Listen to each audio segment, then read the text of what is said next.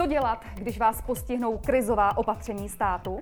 Tyto a další aktuální informace najdete v sekci Koronaprávo na LegalTV.cz.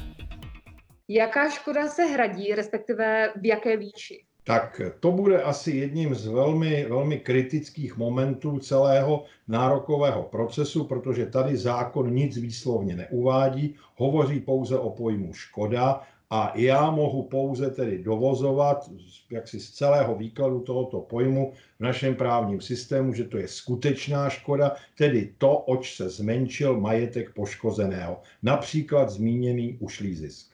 Příště se dozvíte, dokdy musíte nárok uplatnit.